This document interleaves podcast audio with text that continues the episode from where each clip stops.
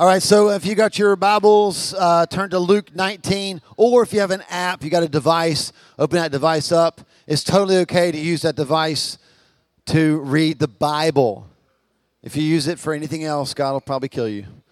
I'm kidding. He really won't. It's just a joke, people. It's just kind of half, maybe not. Okay, so we are in Luke chapter nineteen. Listen, we are in the second ser- second week of this series called Shift. Some of you are here for the first time. I'm going to catch you up. Is that cool? So last week we started this series in sh- called Shift. Why is it called Shift? That's the question. Here's the answer. Because we believe, we feel, we sense, we know that the Lord is doing something different in our church right now. He's doing something different in our city. We're not the only church in our city that loves Jesus, right? There's lots of churches that love Jesus, and he's just starting to move a little differently. And so we're like, it feels like something is shifting, right? So shift would simply be this. It's not necessarily that we see different things, but we learned last week that sometimes a shift is that we see things differently. So you've heard of a paradigm shift, right? Where you're in a situation and suddenly you learn a piece of information and everything changes just based on that. That would be the kind of shift we're talking about. Last week, um, we were looking at the story of Zacchaeus. We talked about making this shift from cop to coach, right? And, and again, it's not that cops are bad and coaches are good. It's not about profession. It's about perspective, right? So just, just one example that we showed last week, how the shift from seeing things as a cop and seeing things as a coach. Cops typically see the worst. They see, they look for the mistake, but typically coaches are looking for potential. So a cop might see the wrong, but a coach could see the right. Now, listen. It's, a, it's again, it's about perspective. How many parents do we have in the room? Raise your hand. How many of you are actively parenting? Like you've got kids in your house right now? Because, you know, when, you're, when your kids grow up and they move away, how many of you know, like, the first thing parents say is, like, party! I'm spending less on groceries. Nobody's interrupting the T V show. I mean, you miss them, but what an amazing adventure, right? But when you've got kids growing up, how many know, like, you want to do all that, but you're just too tired? Too tired, like you got nothing left. And here's the thing. You can parent your kids like a cop or you can parent your kids like a coach, okay? That's the perspective that we're talking about. How many of you are teachers? Anybody teachers here? So you could teach her like a cop. Oh, and you know when coffee's running low, it's easy to do, right? You can teach her like a cop or you can teach her like a coach. How many students do we have in the house? I mean, middle school, high school, college. You can student like a cop. I don't know if student is a verb, but we just made it one. You can student like a cop, or you can student like a coach. So you see what I'm saying? I can pastor this church like a cop. Always look for the wrong, wrong, wrong, wrong, wrong. Ticket the wrong, look for the mistake. Or I can pastor this church like a coach and inspire potential. And see, see what I'm saying? And in, in the story of Zacchaeus, here's what we learned last week. Jesus treated Zacchaeus like a coach would treat us. For this, for the people that lived in the same city as Zacchaeus, they believed that Zacchaeus was the problem, right? We talked about this last week.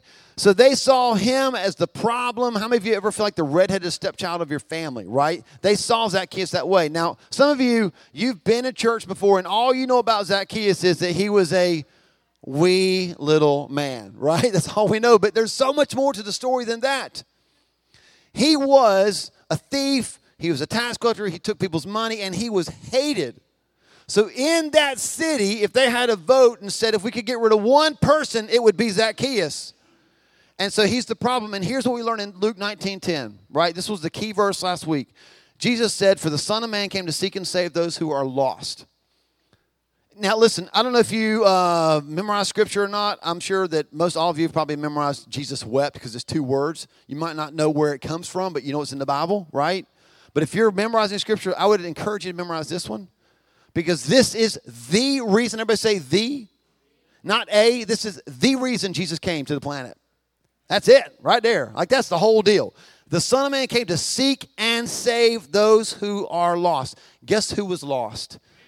Me, you, me, and Zacchaeus. So the problem for that city became the purpose for the gospel, right? He was a problem to people, but he was the purpose for Jesus. And that's what we learned last week. That's the shift from cop to coach. A cop sees the problem. A coach sees the purpose. Now, here today, we're in Luke nineteen. We're going to be in eleven through twenty-seven. It's a long passage, I know. And we're going to read it because on the tail end of that encounter with Zacchaeus, now Jesus is going to have this little teaching. He's going to tell a story. And here's where we find the next shift. So let's read it. We'll read the story, talk about it, and I'll share the shift with you. Here we go. Luke nineteen, verse eleven. The crowd was listening to everything Jesus said, and because he was nearing Jerusalem, he told them a story to correct the impression that the kingdom of God would begin right away. He said, a nobleman was called away to a distant empire to be crowned king and then return. Before he left, he called together ten of his servants and divided among them ten pounds of silver, saying, invest this for me while I'm gone. Now, you might have a translation that does not say silver. It says M I N A S. I went all expert this week to figure out how to say that, and it's minus, okay? But it's it's pound of silver, okay? We'll talk more about that in a minute. But he hated they but his people hated him and sent a de- delegation after him to say, "We don't want you to be our king." After he was crowned king, he returned and called in the servants to whom he had given the money. He wanted to find out what their profits were. Now, at this point, you might be a little bit lost. It's kind of like watching um, like a Star Wars movie, and you're telling people, like, every five minutes, you're like, what does that mean? What is, that? Is that important? Don't worry, we'll, we'll come back. It'll all make sense, right? It'll all come together in the end. Verse, next verse. The first servant reported, Master, I invested your money and made ten times the original amount. Well done, the king exclaimed. You are a good servant. You've been faithful with the little I entrusted to you, so you will be governor of ten cities as your reward. And the next servant reported, Master, I invested your money and made five times the original amount. Well done, the king said. You will be governor over five cities. But the third servant brought back only the original amount of money and said, Master, I hid your money and kept it safe. I was afraid because you were a hard man to deal with, taking what isn't yours and harvesting crops you didn't plant. You wicked servant, the, the king roared. Your own words condemn you. If you knew that I'm a hard man who takes what isn't mine and harvests crops I didn't plant, why didn't you deposit my money in the bank? At least I could have gotten some interest in it. Let me just make a quick note, okay? You'll talk about this in community groups. I don't have time for it now. But you can read this and go, so God's a jerk? God's a thief? God takes what is not his? That's not what he said. He said, by your own words, I'll condemn you. Your own words condemn you. Here's what he's saying. You thought I was that way. You saw me that way. If you see me that way, you should have at least done this. Okay? All right, let's keep going. You'll talk about it in community groups. It'll be great. Then turning to the others standing nearby, the king ordered, take the money from this servant, that third servant, and give it to the one who has ten pounds. But master, they said, he already has ten pounds. Yes, the king replied, and to those who use well, what they are given, even more will be given. But from those who do nothing, even what little they have will be taken away. As for these enemies of mine who didn't want me to be their king, bring them in and execute them right here in front of me. Weird verse to end on, but here we go. All right. So let's talk about the story. Let, first, why in the world is Jesus telling this story? He said it in the very first verse, right? I love it when the Bible's clear. And you got to read the Bible this way. When you're reading the Bible, just stop. Ask yourself questions. Sometimes the answer you're asking is actually in the text. First verse in verse eleven. Why was Jesus telling this story? Because he wanted to correct the impression that the kingdom of God would begin right away. Listen, he's going to Jerusalem with people who are thinking to themselves, we can't stand the people in charge. And so Jesus... we know he's the king. We know he's the Messiah. We're pretty sure, maybe, possibly, we're hoping, we're kind of pushing our chips to the center table that he's going to start the kingdom now. But Jesus knew what we know now, right? Because we're so many years later. He knew that going to Jerusalem and starting his kingdom on earth, not the same time. And so he's trying to correct this, this incorrect thinking about the timing of when all this would take place, when, when his kingdom would be established. And what, what's the context? The context of what he's talking about is the is the story from last week, right? So context is like, what caused him to do this? Well, we know he wants to correct the thinking about the timing of the kingdom, but here's the second thing. He told them in Luke nineteen ten what his purpose was. Do you remember why he came, what Jesus' mission was? To seek and save the lost, right? I should ask you again because that was not confident. To seek and save the So much better, right? Like, oh, oh, you gave him a cheat sheet. That was awesome. So that's the reason Jesus came. That's his mission. But now he's going to tell a story, and here's what he's going to tell them. Because there's going to be some time in between now and when the kingdom is established forever, I need you to be a part of my mission. So let's talk about how the mission I'm on should become your mission. And that's why he's telling the story. So now, you ever been to like the circus and they're selling you, like they want you to pay one hundred dollars for that, um, the, the program? And they're like, can't know the people without the program. You ever heard that? Can't know the players without the program. So give me five hundred dollars for this little small book. I never get the book, right? But in this parable, we got to know who the players are. So let me just tell you a couple of the parables, a couple of the players. The nobleman. The nobleman that is, is entrusting the money to his servants. The nobleman in this story is Jesus. This is King Jesus. Here's what we know from this story. We know that he was going to be returning to heaven to be crowned king. He's on his way to Jerusalem. He's going to die on the cross. He's going to resurrect, and then he's going to go to heaven, and he's going to be crowned king. How do we know this? Philippians chapter two. Verses nine through eleven say this, therefore, because Jesus humbled himself to the cross, God elevated him to the place of highest honor and gave him the name above all other names, that at the name of Jesus every knee would bow in heaven and on earth and under the earth, and every tongue c- confess that Jesus Christ is Lord, to the glory of God the Father. We know that he's going to return to heaven to be crowned king. We know that he's going to be rejected as king on earth. Right? When it said in the parable that the people sent a delegation, said, we don't want you to be our king. This is Jesus getting ready to go to Jerusalem, and he's going to hear a bunch of people that he came to save say, crucify him. We don't want him to be our king. So he's telling in a story what's going to happen. And then what's going to happen when, he, when they say, we don't want you to be our king, we just read it in Philippians, he's going to go to heaven, be crowned king anyway, because he is the King of Kings. And then someday he's going to return to earth as king. There'll be no doubt in people's minds, whether they like it or don't like it, they're going to realize, oh my, he was the King of Kings. He's going to return as king, but there's a delay, right? So if you're a follower of Jesus, if you're here today and at some point in your life you prayed and you've given your heart to Christ and you're following Jesus, you're in this parable. If you've never given your heart to Jesus, the parable's not about you. Okay, you can still learn a lot this morning, and I'm praying that the biggest thing you learn is that God loves you and wants you to follow him through Christ. But here's the thing. Here's who we are. We are the servants in this story. And here's what we learn about the servants. Servants have been given something. In this story, they were given a pound of silver or a mina. Now, a mina in Jesus' day was worth three months of salary. Are you doing the math in your head right now? Like, how much exactly is that, right? Not three months after you pay the bills. Three months of wages, okay? I don't know what you make. I don't know. I mean, I don't know. You don't know the person next to you what they make, unless it's your spouse, and you still may not know what they make, right? But if we take the average salary in America, just the average salary in America, this is twelve thousand five hundred dollars. Right about now, what you're thinking is, so, Paul, at the end of this service, are we going to live this out? Are you going to hand us all twelve thousand five hundred dollars as we walk out the door? Absolutely not, right? It's not going to happen. It's a great idea, though.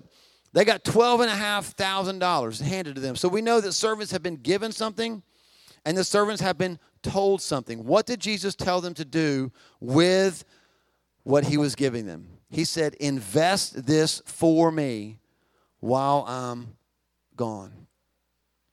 So it's not enough just to have what he gave you. He's actually asking us to do something with it. He's asking us to invest it. He said to them, like, here, it's yours. Now do something with it while I'm gone. Invest this for me. And then here's the third thing that we learn about the servants, which is us, if we're following Jesus, is that we will be accountable to something. In verse fifteen, it says, after he was crowned king, he returned and called in the servants to whom he had given the money, because he wanted to find out what the profits were. Can I just tell you this? Just jot this down. You'll see it on the screen. The king will inspect what he's asked us to invest. Have you ever had somebody ask you to do something and they never followed up? At some point, you're just like, I guess I'm not going to do it, right? Because it doesn't matter to them. Jesus isn't that person. Like, I get it. Like, we get busy and forget stuff. But Jesus said, I'm, I want you to invest this, and I am going to come and inspect. That's what they found out. That's what they went through. Like the first two were commended and rewarded. The third was judged and rejected. Can we just um, talk about what this looks like in our lives? Students especially, this won't be hard for you to remember, but if you've been out of school for a while, have a little flashback. You might need to fan yourself because you might get hot thinking about it. But have you ever been in a classroom where you were given oral reports? I mean, like, people fear public speaking only slightly less than death, right? Are you that person? Like, right now, I'm in front of you talking, and it's like, if I think about it long enough, I'll be like, put the mic down and slip out the door, right? It's a little bit nerve-wracking to talk in public. And so when you give reports in class, man, that's hard enough. Have you ever sat in a classroom and the first person that went, you were just like, oh, man, they just knocked it out of the park. It was like they had all the visuals, multimedia. They were engaging. And you're like, man, that was good. And then the second person goes, and they're not quite as good, but they're still good. And then the teacher calls on you to go, and you know that you're not ready. You know you're not prepared. I don't know if you're a Brian Regan fan, but if you are, this is like the cup of dirt scenario, right? Like you're just like making something up on the fly because you're not prepared for this, and you know it's going to end horribly. That's where this man was, this third man. He was judged, and then he was rejected. I don't want to be presumptuous. I don't want to speak for you. I'll just speak for me. I don't want to be that guy. I don't want to stand before the Lord someday and have him say to me, take what was yours and give it to somebody else because you blew it. I want to hear what the first two heard. Well done. Well done, good and faithful servant. Man, I don't know how you your life is. I'm living for two words. I'm living for well done. That's all I want. Unless we're talking about steak, and then I want it to be medium. All right, so here's what I think. I think in this story, we find a shift that can help us be more like the faithful servants instead of the fearful one. And so here is the shift. This week's shift is from maintaining to multiplying. I believe that God wants us to shift from maintaining to multiplying. Here's why this is so critical. This will change everything about how we live our lives, how we see church, how we do church, how we how we see the city, the people in the city. This has everything to do with what we'll do now while we're waiting on God to do something then, okay? So we're shifting from maintaining to multiplying. And because I'm such a nice person, I brought a handy-dandy comparison chart for you. Okay, so here we go. We're going to walk through this chart. Okay, it looks long, but it'll it'll go quick. Here's number one. If you are maintaining, you are defensive. And if you are multiplying, you are offensive. Now, it, I, I didn't say that you're offensive, right? Like you don't get to be a jerk if you're multiplying. What we're talking about is like defensive athletics and offensive athletics. Um, I am unashamedly a humongous Carolina Panthers fan, right? Love the Panthers. Don't, yeah, okay. I thought I heard somebody booing me and I was going to, oh, don't even start that. We're going to pray against y'all. So one of the things that would drive me crazy about the Panthers is that the Panthers would get a lead and they would find the most creative ways to lose, right? Like, they were the best at snatching defeat from the jaws of victory of any team I've ever watched, right?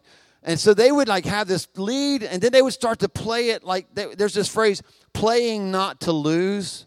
And so they would play this prevent defense, which people would always say the only thing the prevent defense does is it prevents you from winning, right? But they would play this defense that would allow – suddenly the team would come back, and they would get all, like, if you ever coached and watched your team suddenly get, like, tight because they're afraid that they're going to lose, and you start to play not to lose instead of playing to win.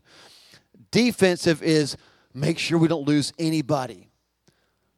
Offensive is, listen to this verse. I love this in Matthew eleven twelve. It says, and from the time John the Baptist began preaching until now, the kingdom of heaven has been forcefully advancing, and violent people are attacking it. Your translation may say something like this, and forceful people take hold of it. The kingdom of God is offensive, not defensive. Defensive versus offensive. Here's the second one. My church versus his kingdom. Listen, maintaining says, how can we fix, build my church? Maintaining is when we say things like, I love my church. And there's nothing wrong with loving your church, but we forget that our church is a part of a much bigger kingdom. multiplying says his kingdom is way more important than my church. She love people like, it's my church, it's my God, it's my, it's my, my, my, my. They sound like the um, seagulls from Finding Nemo, right? Mine, mine, mine, mine, mine. It's like, what are you saying? Think about this for a second. If the Lord brings revival to our church, if it's true revival, it's revival citywide, which means it's possible that he could start something here that would cause other churches to grow more than ours. And if you have his kingdom at heart, it's all good. But if you have my church, then you're like, well, man, their increase is our decrease. And that's not the way the kingdom works. And I want to challenge you to think about the kingdom more than you think about the church. Multiplying thinks about the kingdom. Here's the third one, multiply, maintaining collects resources. Multiplying invest resources. We could stop right there and have a humongous rant about hoarding, couldn't we? But we won't. We'll just keep going.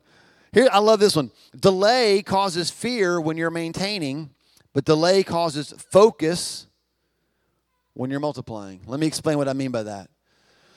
Now, I am, uh, God, I've been in church all my life. Um, I don't know, that's becoming less and less people have been in church all their lives. But if, how many of you have been in church long enough to have heard somebody say at some point, we're living in the last days? Hands?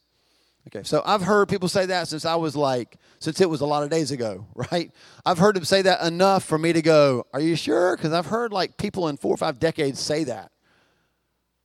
So what happens is when there's a delay, like Jesus is coming, but he's not here yet, that delay can cause fear when you're maintaining, and here's why. Oh, God, I just, please come back soon. I don't want to lose what I've got. I'm just holding on with everything I got. God, please. You're like the person on the edge of the cliff. Hurry! My fingers are slipping. But when you're multiplying, the delay doesn't cause fear. It causes focus. Check out, check out these verses. Second Peter three fifteen. And remember, our Lord's patience gives people time to be saved. Ephesians five fifteen and seventeen. So be careful how you live. Don't live like fools. Live like those who are wise. Make the most of every opportunity in these evil days. Don't act thoughtlessly, but understand what the Lord wants you to do. And listen, the longer he waits, the more we might lose. That's what maintaining people think. But the longer he waits, the more we might win is what multiplying people think. Multiplying people wake up in the morning and they check their news feed, right? I don't know where you go for your news. I used to do Fox News and T V stuff. Now I just go to Twitter. You check your news feed, and here's what you do when you're, when you're multiplying. When you have that mindset, you check your news feed and you're like, oh, the world didn't blow up. Sweet. I got one more day, baby. I'm going to do it for the Lord today. I'm going to get busy today. I got one more day. I don't know about tomorrow. I don't know when it's going to end, but I, man, God, I want to see you, but thank you for giving me twenty-four more hours to tell as many people as I possibly can that you want to save them, because Peter said that your patience gives people time to be saved. That's what multiplying people think like. Insulated versus celebrated. All I'm going to say is we insulate ourselves so much. My goodness. Don't let bad people near me. Ooh. Oh, I don't know what I would do. I just want to hold on. But, but look what happened to the multiplying servants. They were celebrated. I mean, like the master said, well done. Like, clapping the hands, right? Standing ovation. That's what I wanted. And I want I want the Lord to celebrate me, not from a pride standpoint, but for like, dude, you did it. Resources are taken. This one can be a little bit, maybe not the way we normally think, but I want to make sure you get this. Resources are taken from maintaining people. You see that, that third servant, he didn't do anything with it. And so the, the master took from him and, and then he gave it to the others. But did you notice in the story that when he was commending the two that he said, hey, great job. You took you took my money and you did got ten times as much or five times as much. And as your reward, I'm going to give you more. I would have thought he'd give more money, but he didn't. What did he give him? Cities, right? I heard somebody say responsibility. Yes, he gave them cities. Because here's the thing. Resources are taken from maintaining people, but authority is given to multiplying people. Authority. Like, hey, I can trust you. I can trust you. I can give you authority, and you'll do the right thing with it. You know, the greatest gift a child can give a parent, you're like, you're telling your kids, listen to this, right? The greatest gift a child can give the parent is that they can do the right thing when the parent's not there to parent. That is the greatest gift. You know, it's not any different with us and our Heavenly Father. You know what he's looking for? He's looking for people who can do what he's asked them to do. Now, check this out. Again, go to a community group, right? You, you, I don't have time to talk through this now, but in this story, we talk so much about the presence of the Lord and like we want his presence, and that's a good thing, but they did their work when he was not around. Did you see that? It's in his absence that they did the work. He said, I'm going away. So while I go away, here's what I need you to do. Invest this. And they did what they were supposed to do while he was not around. So I want God to look at us and say, I can trust the people at the gathering. I mean, I want them to have my presence, but if, even if they went through a time when they felt like I wasn't even near them, they're still going to be faithful to do what I asked them to do. And when God sees that in us, he doesn't just give us more money. He says, I'm going to give you authority over cities. And then the last one is that maintaining values seeding capacity and multiplying values sending capacity. Well, what does that even mean? It means this. Matthew twenty-eight nineteen, the command that Jesus gave us was to go into all the world, right? And to how many nations? So that was an easy one. It's on the screen. How many nations? All. Could you, like, it's pretty, pretty full in this room right now.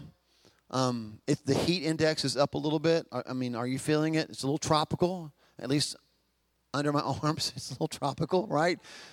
Can you imagine if all the nations were in this room? I'd be like, couldn't move, right?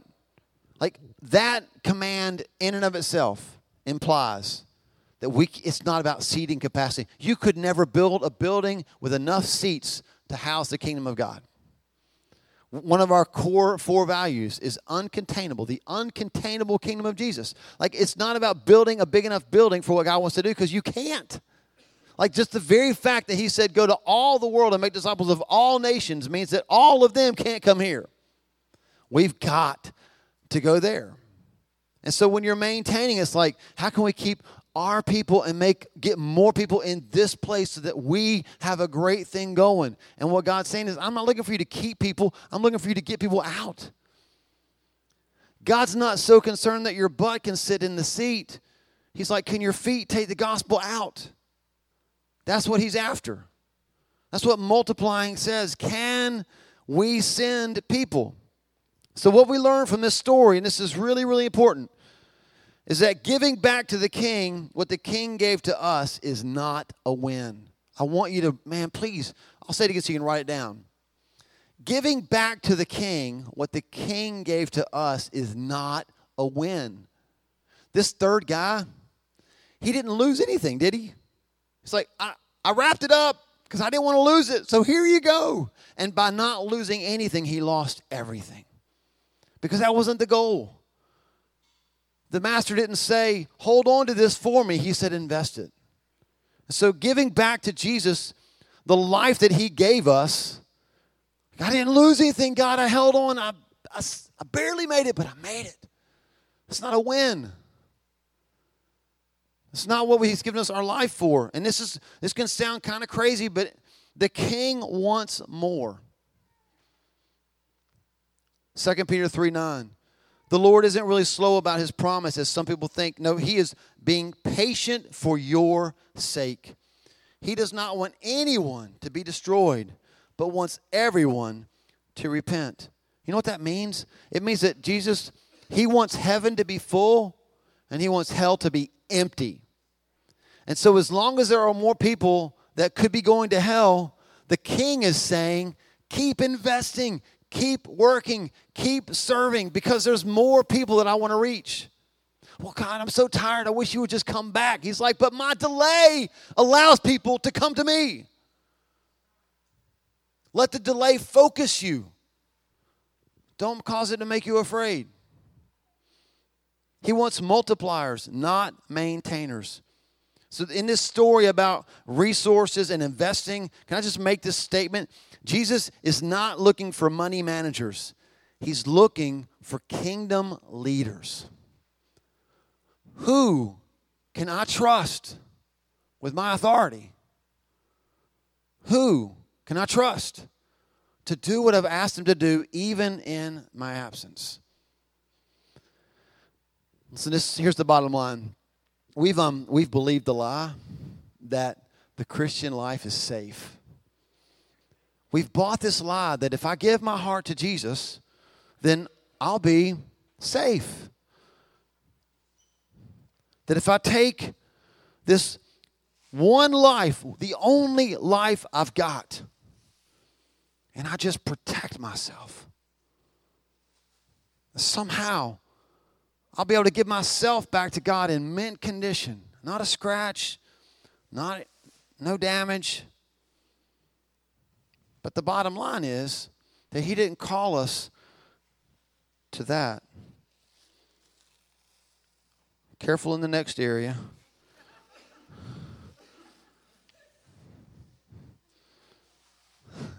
That got a little awkward right there.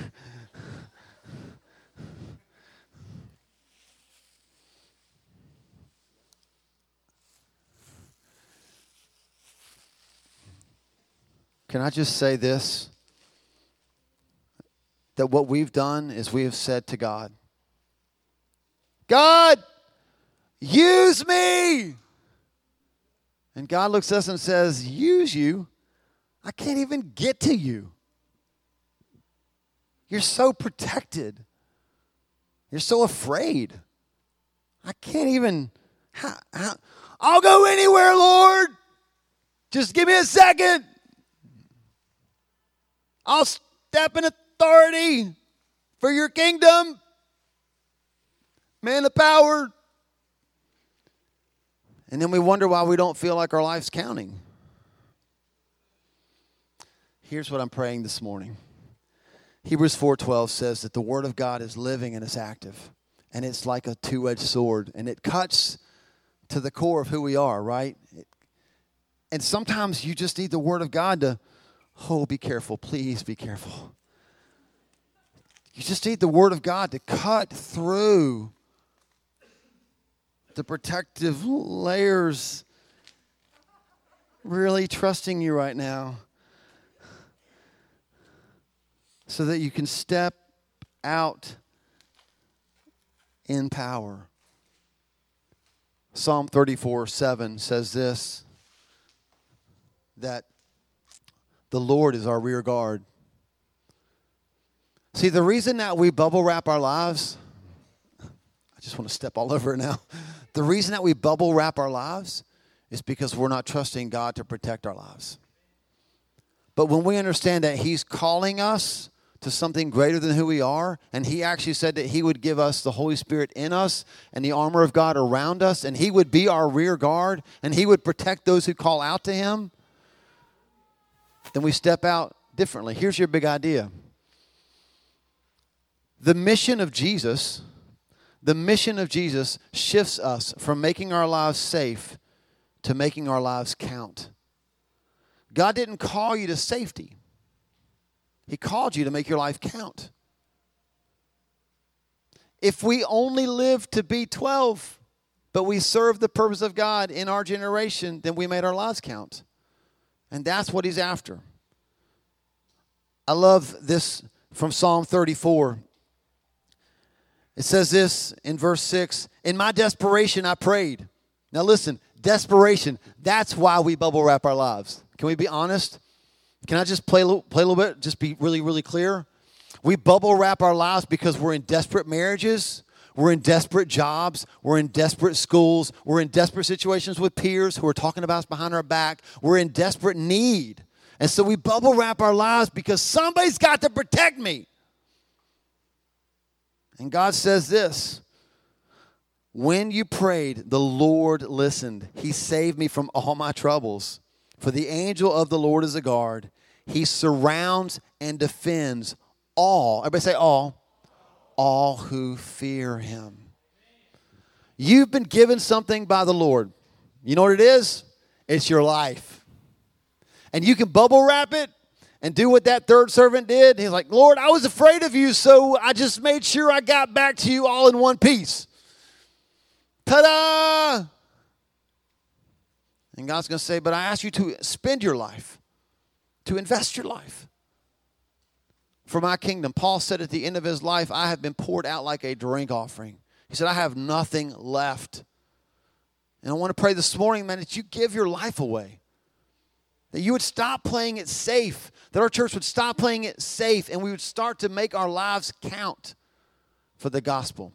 Would you close your eyes? I want to end this morning praying for you.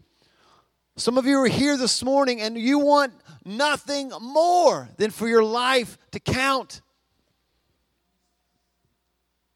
And this morning the Lord is calling you out away from the bubble wrap. To trust him. That if he leads you somewhere, he will take you and protect you. He's calling us as a church to say, look, it's more than Albemarle. We want to reach the world. And so we want to be a church that can multiply and send people. And that's scary because what, God, if you call the people that we think we really need? And that's just bubble wrap. And we want to cut it this morning and open ourselves up, Lord, to you. Do whatever you want to do in us. This morning, if if that's a prayer that resonates with you, I just want you to stand. I want you to lift your hands to the Lord, and I'm going to pray over you as we head out today.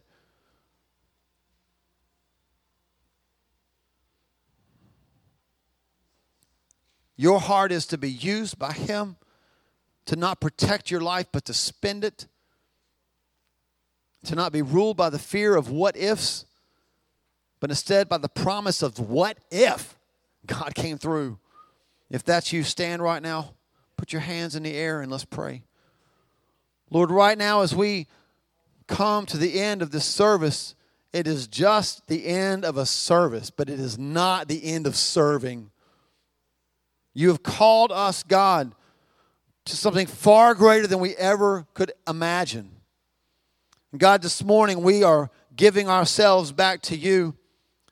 We recognize that we are really not even the servants, but we are the minus. We are the silver. We are what's being spent. And so what we're saying to you this morning is, God, we are currency in your hands. Spend us anywhere you choose so that you get the most return on your investment. And to that end, God, To that end, we are all in on your mission. Whatever it takes to seek and save the lost, we'll do it. We're not going to maintain because that's not a win. We want to have the heart of a multiplying church and to send and send and send in your name, Jesus. Amen.